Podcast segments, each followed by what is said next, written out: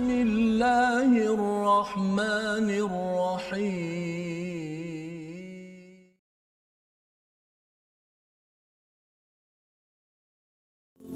أعوذ بالله من الشيطان الرجيم.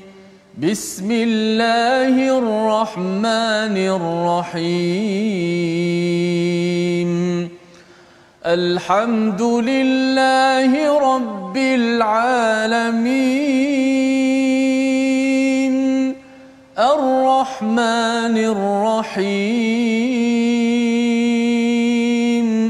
مالك يوم الدين إياك نعبد وإياك نستعين اهدنا الصراط المستقيم. صراط الذين أنعمت عليهم غير المغضوب عليهم ولا الضالين.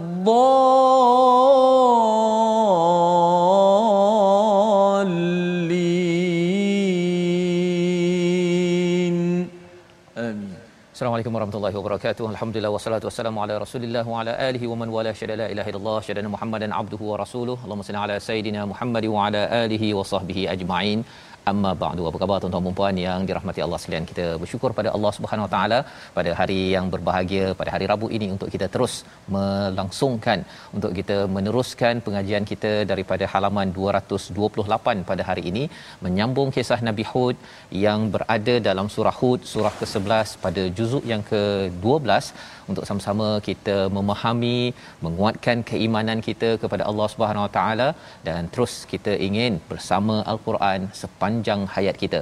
Pada hari ini kita bersama dengan Ustaz Tirmizi Ali. Apa khabar Ustaz? Alhamdulillah. Alhamdulillah saya kita nak meneruskan hari ini sambungan kisah Nabi Nuh alaihi salam dan sudah tentunya kita nak mulakan dengan doa kita subhanakala ilmalana illa ma 'allamtana innaka antal alimul hakim rabbi zidni ilma kita berdoa pada Allah SWT minta Allah berikan kepada kita tambahkan ilmu.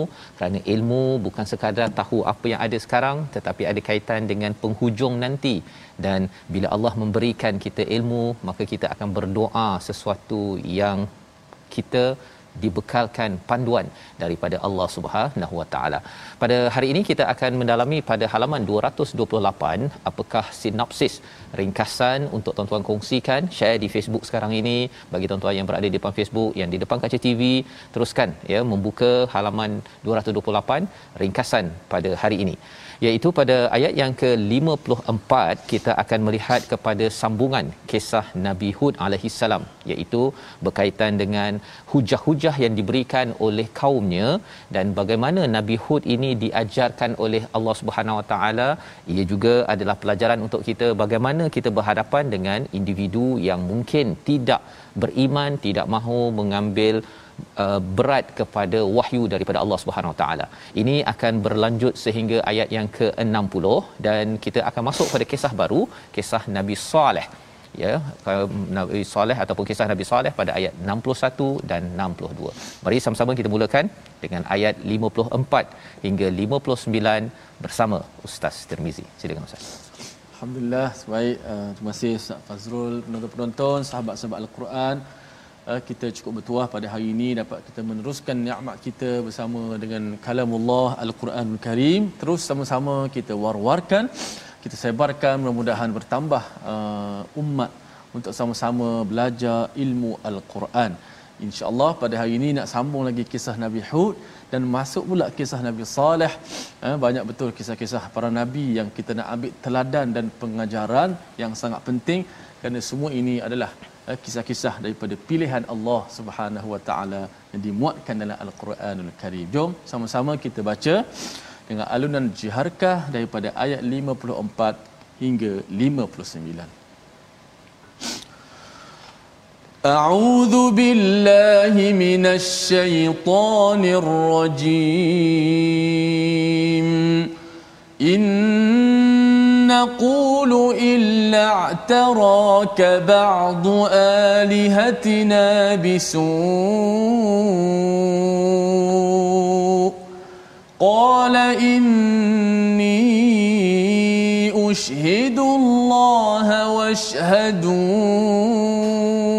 أني بريء مما تشركون.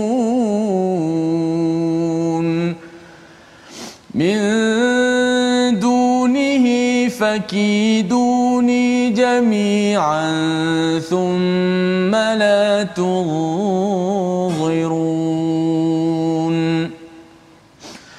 إني توكلت على الله ربي وربكم ما من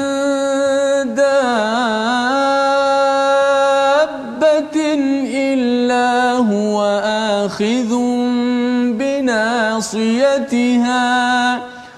إن ربي على صراط مستقيم فإن تولوا فقد أبلغتكم ما أرسلت به إليكم ويستخلف ربي قوما غيركم ولا تضرونه شيئا إن ربي على كل شيء حفيظ. ولما جاء أمرنا نجينا هودا والذين آمنوا معه والذين آمنوا معه برحمة منا ونجيناهم ونجيناهم من عذاب غليظ. وتلك عاد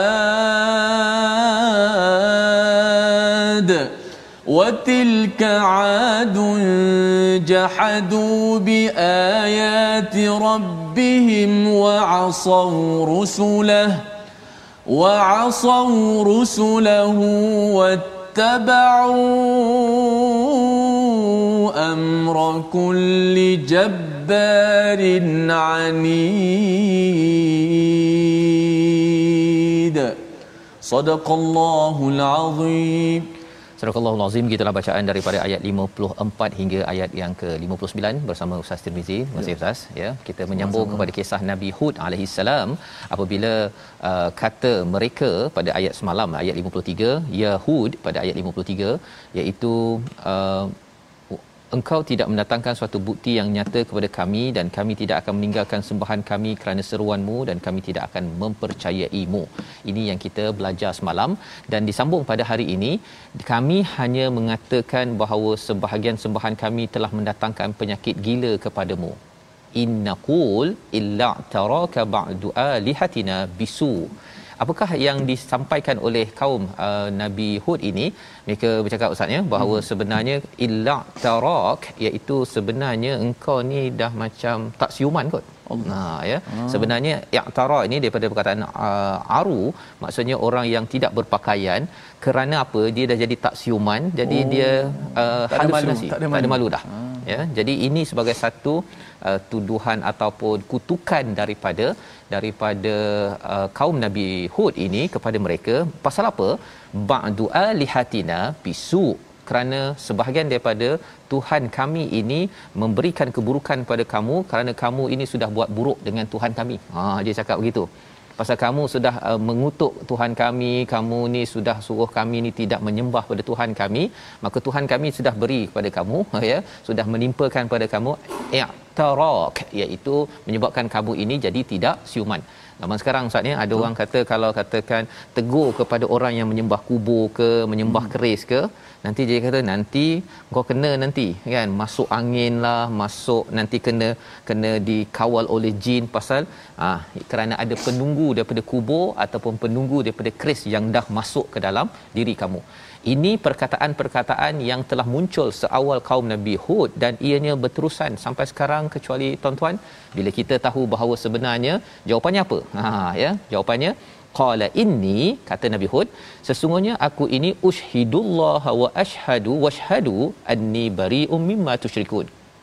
Sesungguhnya aku bersaksi kepada Allah saja aku hanya beriman kepada Allah sahaja. Sebagaimana tuan-tuan kita baca asyhadu alla ilaha illallah. Saya hanya mengaku bahawa Tuhan saja yang berkuasa yang boleh kawal diri saya yang boleh menyebabkan saya sakit sihat apa sebagainya. Tuhan tak adanya tuhan-tuhan lain boleh masuk menyusup dalam tubuh saya kata jin sana apa sebagainya. No no no no, no. saya hanya hanya beriman bersyahadah pada Allah washhadu ya. Dan saksikanlah bahawa aku berlepas diri daripada apa yang kamu sekutukan. Bari ya. Aku ini adalah berlepas diri. Aku tak ada kaitan dengan segala tuhan-tuhan kata jin lah kata kubur lah kata keris apa sebagainya. No way. Ha ya. Ini adalah perkataan nabi nabi hud. Untuk kita juga belajar bersama bahawa dengan keimanan kepada Allah Subhanahu Wa Taala kita amat jelas yang berkuasa hanyalah Allah min dunih ya.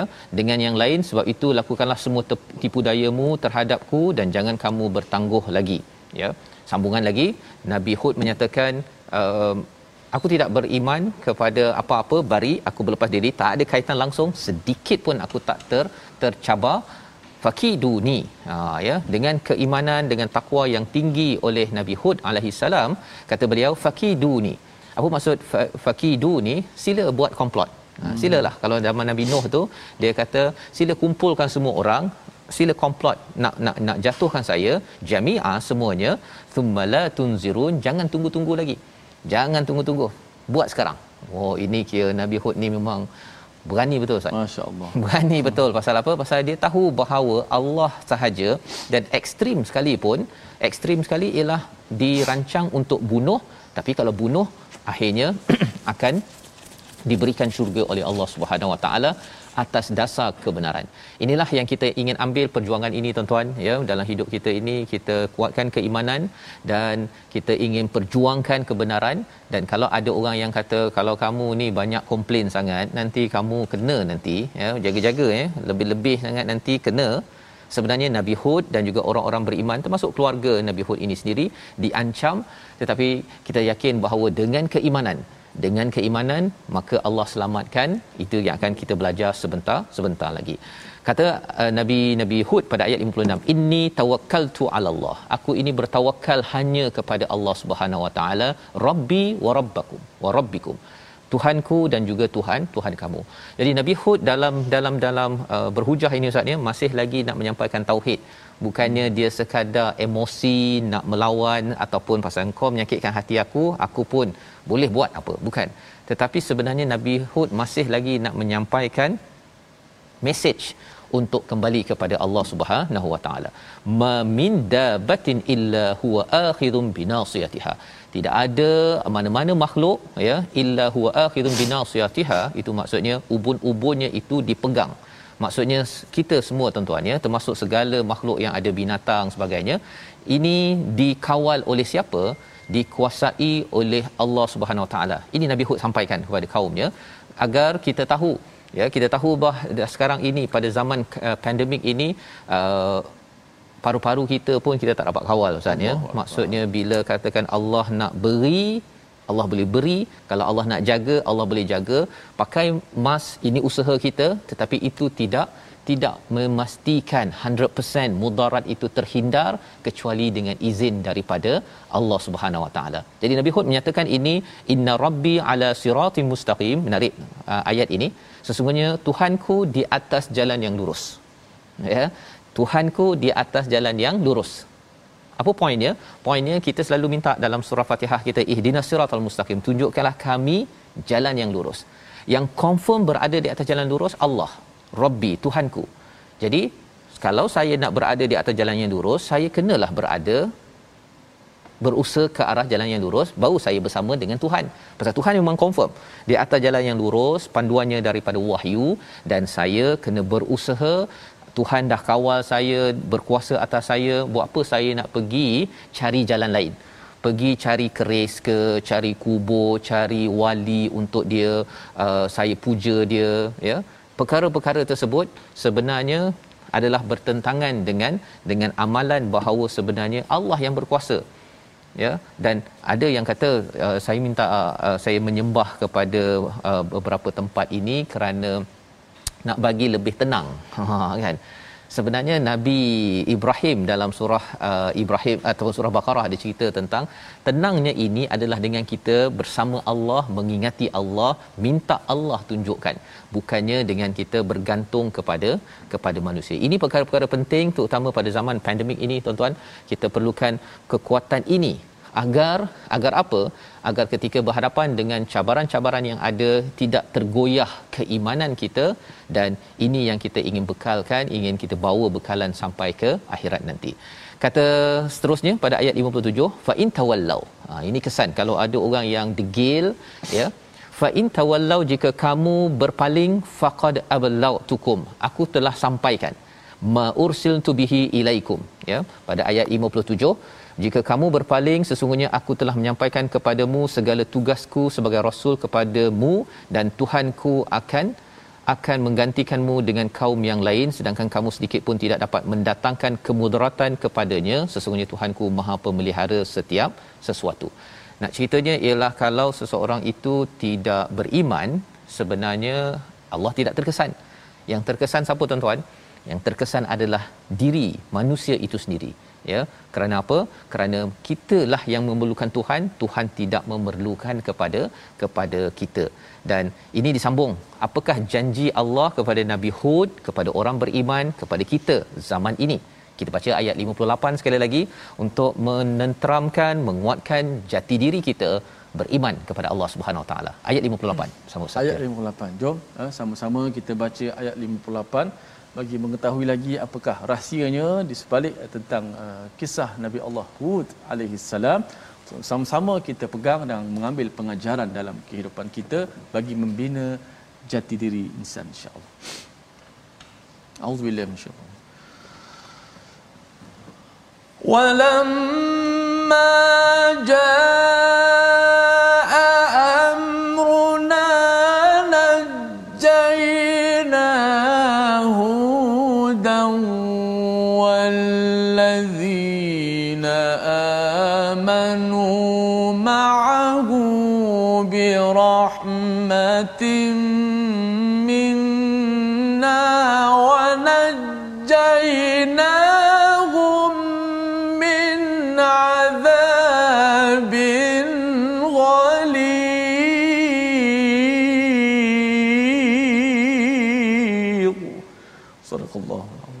dan apabila sudah ditentukan ketentuanku maka kami selamatkan Hud dan orang-orang yang beriman bersamanya. Ketika datangnya azab kami kami menyelamatkan mereka di akhirat daripada azab yang yang pedih.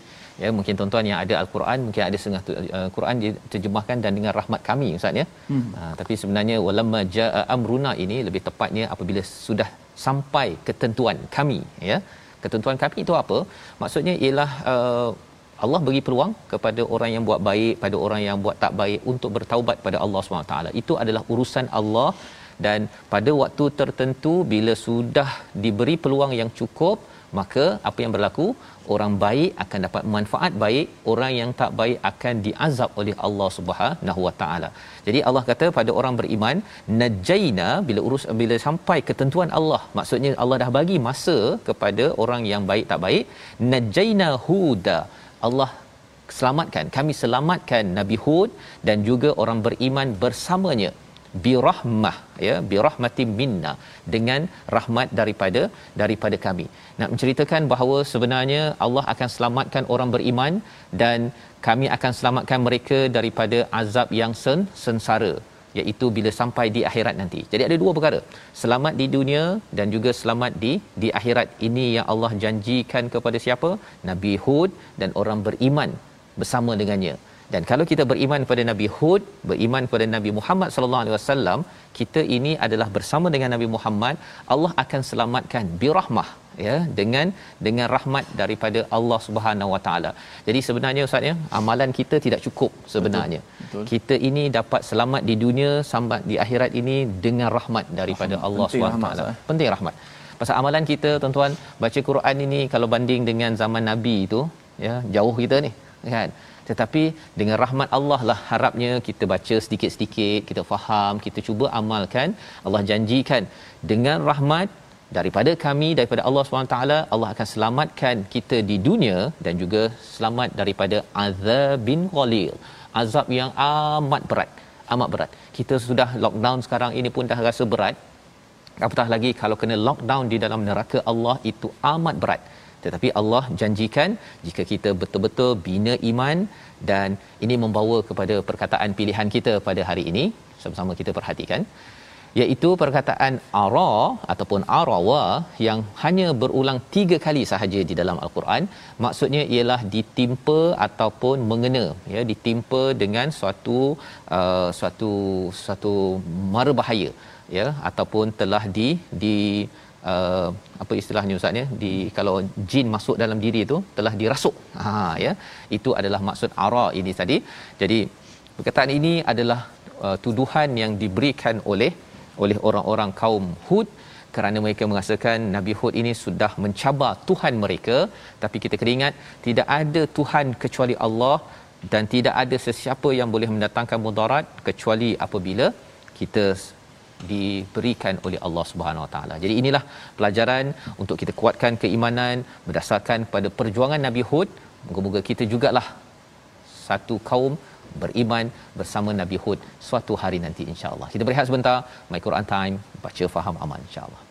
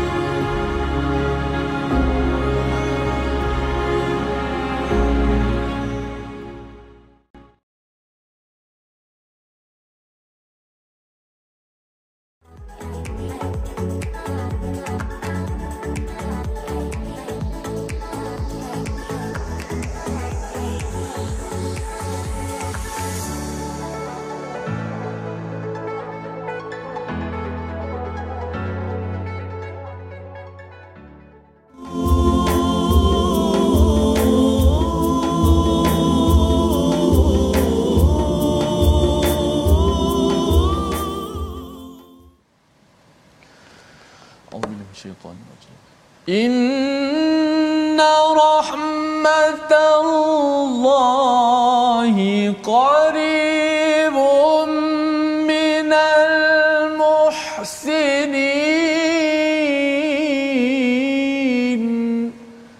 Sesungguhnya rahmat Allah itu dekat kepada orang-orang yang sentiasa memperbaiki amal orang-orang yang sentiasa memperbanyakkan amalan salihnya. Mudah-mudahan apa yang Fazul sebut tadi, kita banyakkan melakukan perkara-perkara yang boleh menjemput akan rahmat Allah Subhanahu Wa Taala. Kerana kita kita nak mengharapkan diri kita kita tak mampu. Kerana amalan kita banyaknya yang satu sedikit lepas tu kurangnya dari sudut kualiti khusyuk dan sebagainya. Maka antara kita nak perkara nak menjemputkan rahmat Allah ialah al-Quranul Karim wa idza quri'al quran fastami'u lahu wa ansitu la'allakum turhamun. Dibacakan al-quran maka kita kena diam dengar betul-betul belajar al-quran. Kerana la'allakum turhamun kita akan mendapat rahmat daripada Allah Subhanahu wa taala. Alhamdulillah. Syukur pada Allah taala. Pada hari ini kita nak menyambung bahagian-bahagian terakhir. Kesimpulan berkenaan dengan lam qamariyah ataupun al-lam qamariyah ataupun al-lam asy-syamsiyah Maka hari ini kita himpunkan kedua-duanya biar kita nampak perbezaan antaranya praktikal contoh lam qamariyah dan juga lam syamsiah. Kita ambil lam qamariyah dahulu. Yang berada dalam sekitar surah Hud iaitu ayat yang ke-20 yudha'afu lahumul azab ulaika ashabul jannah wa yawmal qiyamah kalau kita perhatikan pada lam al-azab al-jannah al-qiyamah lam itu dibaca dengan lam qamariyah itu dibaca dengan izhar. Kerana kenapa kerana bertemu dengan huruf ain bertemu dengan 14 salah daripada satu daripada huruf qamariyah. Kenapa kena baca dengan izhar? Ialah kerana uh, huruf-huruf qamariyah 14 tu ia adalah jauh makhrajnya jauh daripada daripada lam mati tadi. Tengok pertama al-azab ain. Ain dekat mana? Dekat halqum. Lam dekat hujung lidah. Ha, maka jauh. Sebab itulah kita dibaca dengan izhar. Juga kalimah huruf jim dan juga huruf qaf al-qiyamah. Itu lam qamariyah. Kemudian kita lihat contoh lam syamsiyah pula. Iaitu in kuntum sadiqin as-sadiqin wa farat tanur at-tanur ad-dunya wa utbi'u fi hadhihi dunya ha, kenapa kita dibaca huruf itu tersebut dengan huruf dibaca dengan idgham mana lam mati itu dimasukkan dalam sad at-tanur dimasukkan dalam ta ad-dunya lam itu dimasuk dalam dun. Da kerana ialah kerana hampirnya makhraj uh, tempat keluar di antara lam uh, ta'rif atau lam uh, syamsiah itu dengan huruf yang berjumpa. Kalau sad dekat dengan lam. Ta dengan lam pun dekat hujung-hujung lidah. Ta dengan lam dengan dal juga dekat. Ad-dunya maka itu sebab kalau orang tanya sebab apa kena baca dengan idgham pada lam syamsiah? Kerana huruf-huruf lam syamsiah itu dekat makhraj dengan lam. Bahkan ada satu huruf tu bukan lagi dekat. Sama terus. Lam hati bertemu dengan lam juga. Bukan hmm. mutaqariban lagi. Mutamathilan. Sama huruf tu. Sama huruf. jadi macam contoh al-lail. Lam hati. Jumpa dengan lam juga. Nak baca macam mana? Jadi dibaca dengan idgham lam itu dimasukkan ke dalam huruf. Dan tandanya juga kalau huruf yang idgham diletakkan tanda tasydid di atas huruf-huruf 14 huruf lam syamsiah itu. Mm-hmm. Adapun lam qamariyah tidak diletakkan tasydid bahkan diletakkan mati di atas lam uh, ta'rif tersebut menandakan jelas matinya dan disebut tentang kematiannya. Wallahu Dengan alam. jelasnya tu ya. Baik. Alhamdulillah kita sudah pun belajar tentang uh, lam syamsiah dan ya. juga lam qamariyah ya. Lam matahari dan lam bulan ya. jelas dengan di matikan. Baik. Alhamdulillah kita ingin meneruskan ya kepada pelajaran kita ataupun uh, kisah Nabi Hud ya. Kaum Nabi Hud itu iaitu Ad dan kita akan melihat di hujung ini pada ayat 59 kita dah baca dan kemudian kita akan baca sehingga ayat 60 itu adalah kisah Nabi Hud dan kita akan terus daripada ayat 60 hingga ayat 62 ini sambungannya kisah Nabi Nabi Saleh kita kena ingat bahawa kaum Ad ini ustaz ya. Ad ini sebenarnya dia adalah nama salah seorang pemimpin pada pada zaman Nabi Hud itu. Mm-hmm. ya jadi dia ni amat uh, hebat sangat ya. Jadi orang kagum sangat kepada uh, kepada pemimpin ini sampai orang namakan dia sebagai pengikut Ad. Oh. ya ha, nanti kita akan tengok bagaimana rupanya Allah uh, me, me, me, memberi laknat kepada kepada Ad ini Ya, pasal pasal orang naikkan sangat Ad. Ad ni sebenarnya asalnya nama pemimpin yang yang hebat tu. Tapi Allah potong. Pasal apa? Jangan sampai uh, dikaitkan dengan nama seseorang yang hebat, rupa-rupanya itu menjadi asas kepada kesyirikan kepada Allah Subhanahu Wa Taala. Jom kita baca ayat 60 ya. Kalau ayat 59 tu watil kal ad itulah kisah Ad jahadu bi ayati rabbihim iaitu mereka itu jahadu ya bukan jahadu ustaz ya kalau jihad itu ha simpul Betul. tapi ini ha pedas. Ha pedas. Lain ha, mana lain. Kalau ha pedas ini kalau j, ada seorang uh, guru ni mengajar dia kata kalau jihad ini datang daripada ha ni huruf apa ustaz? Jufiah ya huruf yeah, daripada huruf yang berada di pang. di pangkal kan? Tapi kalau ha daripada atas ini mm-hmm. jadi orang yang berjihad dia datang daripada jiwa dia. Tetapi kalau jahadu ini sekadar dia nak ber berhujah ataupun sekadar nak ber, melawan sahaja engkar itu maksud jahadu berhujah untuk engkar pada ayat-ayat Tuhan mereka wa asau rusulahu. Kisah yang kita baru belajar adalah kisah Nabi Hud satu rasul. Tapi di sini diletakkan wa asau rusulahu. Kalau tuan-tuan belajar bahasa Arab rusulahu ini adalah jamak kata banyak mana nama rasul-rasulnya? Ha, sebenarnya bila seorang me- menderhaka kepada satu rasul itu maksudnya menderhaka kepada semua rasul kalau derhaka pada Nabi Muhammad maksudnya derhaka kepada Nabi Musa, Nabi Ibrahim.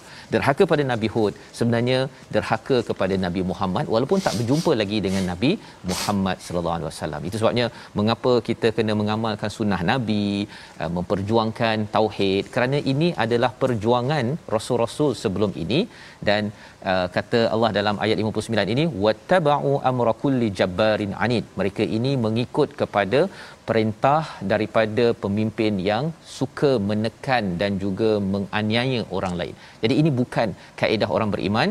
Maka apa kesannya? Ayat 60 kita teruskan sehingga ayat 62. Silakan Ustaz. Baik, terima kasih Fadil Ustaz Fazrul. Kita nak teruskan bahagian kedua surat yang ke-228 ini Itulah pada ayat yang ke-60 hingga ayat 62. Jom sama-sama kita baca dengan alunan Taranum Nahawan. أعوذ بالله من الشيطان الرجيم. وأتبعوا في هذه الدنيا لعنة ويوم القيامة. ألا إن عادا كفروا ربهم ألا بعدا لعاد قوم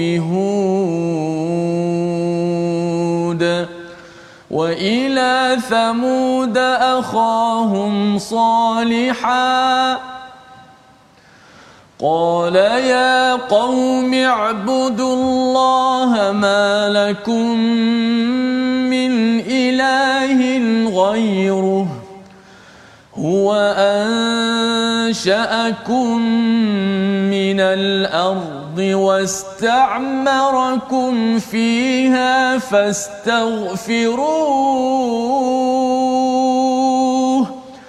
فاستغفروه ثم توبوا إليه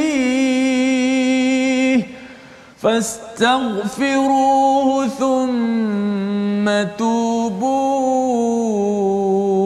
إليه. إن ربي قريب مجيب. يا صالح قد كنت فينا مرجوا قبل هذا أتنهانا أن نعبد ما يعبد آباؤنا وإننا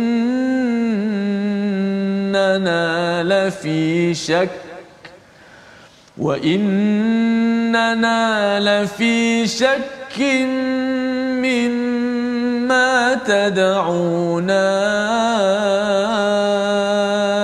إليه مريب صدق الله العظيم Surah Al-Nazim itulah tiga ayat di hujung halaman 228 ya itu pada ayat 60 ini memberi kesimpulan Allah memberikan kesimpulan tentang status kaum Ad ini sendiri. Wa utbi'u fi hadhihi dunya la'natan wa yaumal qiyamah. Iaitu dan mereka selalu ditimpa laknat di dunia serta di hari kiamat. Mendapat apa?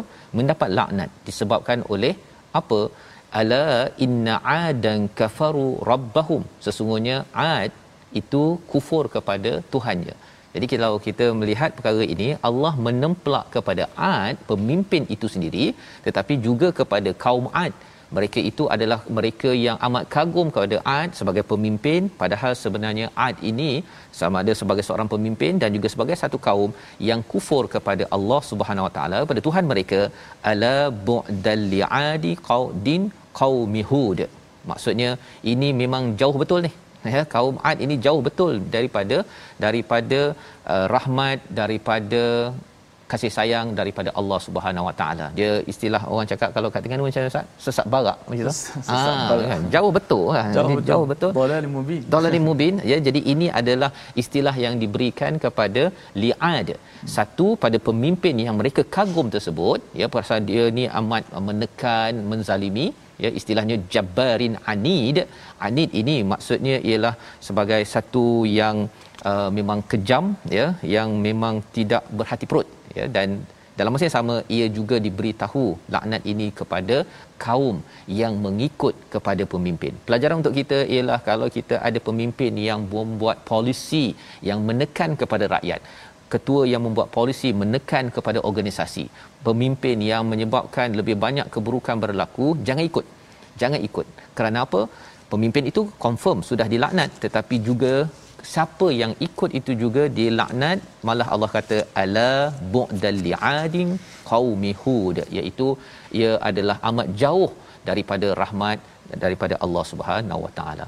Maka kita bawa kepada kisah seterusnya kisah Thamud ya iaitu siapakah yang menyeru mereka ini kepada kebenaran Nabi Saleh qala kata Nabi Saleh pada ayat 61 ya kau qaumi ibudullah wahai kaumku beribadahlah hambakanlah dirimu kepada Allah malakum min ilahin ghairuh. Tidak ada kecuali dia ya sebagai sembahan ataupun tempat kita mengabdikan diri kepada dia. Malakum ini menjelaskan apa? Perkataan ma kerana mereka sudah pun membuatkan uh, tuhan-tuhan lain.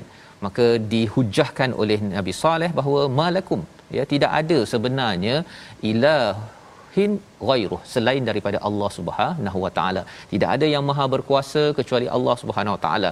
Tidak ada yang lebih lagi sayang kecuali Allah Subhanahu wa taala.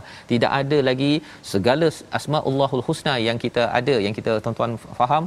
Sebenarnya itu boleh menjelaskan istilah ilah yang ada pada ayat 61 huwa ansha'akum Nabi Hud menjelaskan dialah yang menghidupkan daripada uh, kamu daripada tak ada apa-apa ya di bumi ini. Wasta'marakum iaitu memberi kamu panjang umur dan juga boleh kamu uh, berkurun-kurun ya. Maksudnya kamu ini ada ber, berkurun-kurun ataupun generasi demi generasi berada di di kawasan uh, kaum Samud ini sendiri.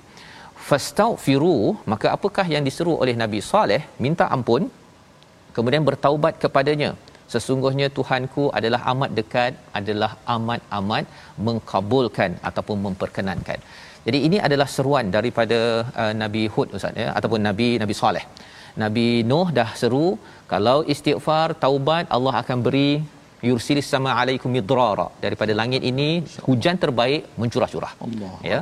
Uh, Nabi Hud juga menyatakan sila istighfar rabbakum ya uh, istighfar dan juga taubat pada ayat 52 nanti Allah akan hantar uh, balasan ya. Ha, jadi kalau kita tengok kepada ayat uh, yang ke-61 ini iaitu Allah akan memberikan uh, Allah menjadi qarib dan Allah mujib ya. Qarib dan juga mujib. Iaitu apa? Allah akan jadi amat dekat dan bila dekat dengan mereka sudah tentunya ini menyebabkan banyak lagi kasih sayang Allah kepada kaum ini. Dan apa sahaja yang dikendaki Allah akan jawab.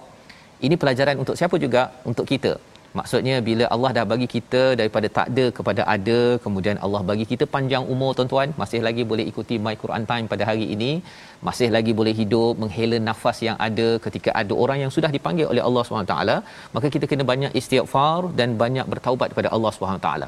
Kerana makin panjang umur kita, pasti banyak kesilapan.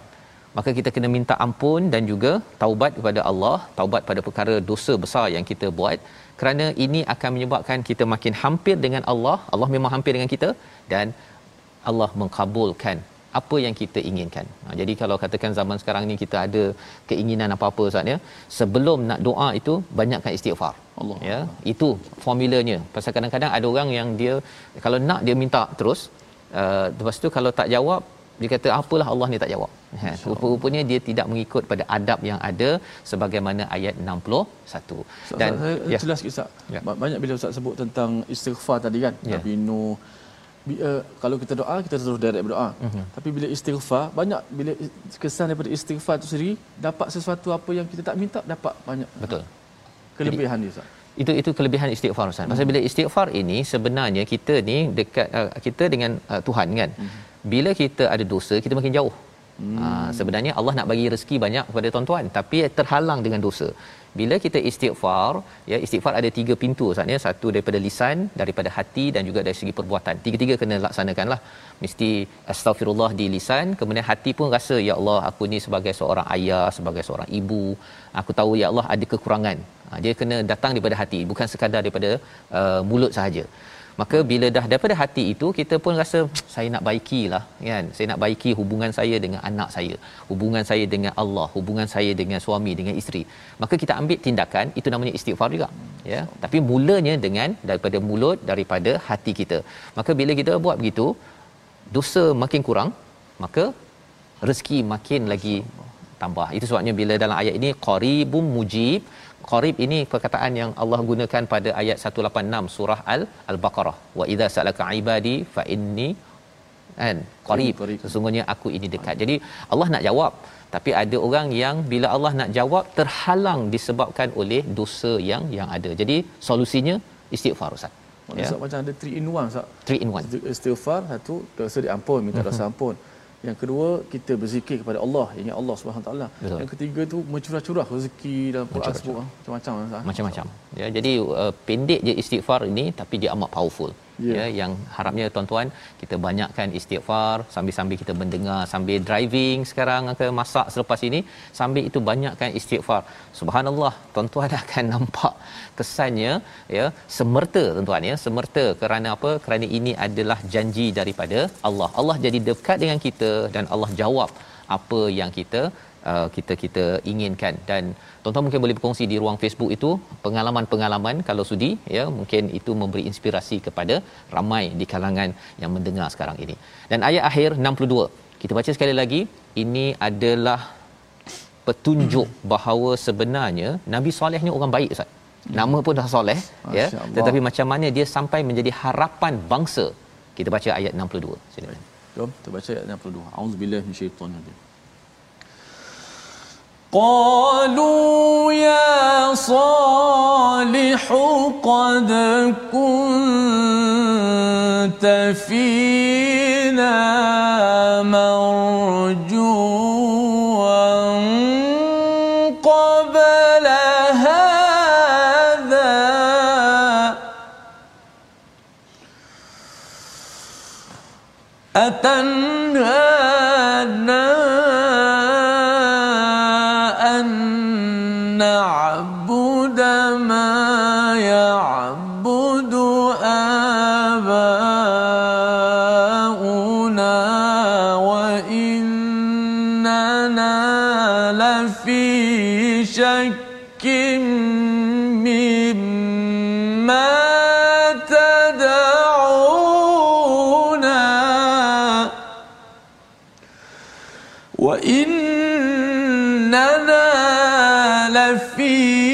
شك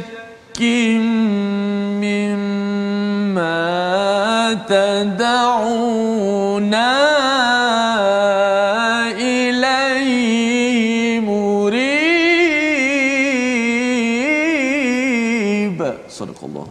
Surah Al-Azim ayat 62 ini menjelaskan kaum Nabi Nuh ataupun Nabi Hud ini ya Nabi uh, Saleh Nabi Saleh ini. Mereka kata kami ini sebenarnya selama ini menaruh harapan pada kamu ya. Qad kunta fina mur marjuwa qabla hadha. Tetapi sekarang ni kamu dah cakap macam ni menyebabkan kami jangan beribadah menghambakan kepada Tuhan selain daripada Tuhan.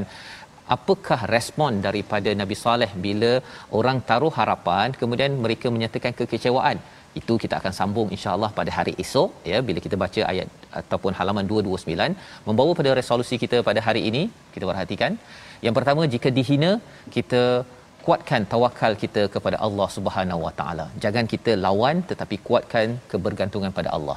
Yang kedua, mohon perlindungan hanya dengan Allah Subhanahu Wa Taala dan kita perlu taati pemerintah yang taat pada Rasul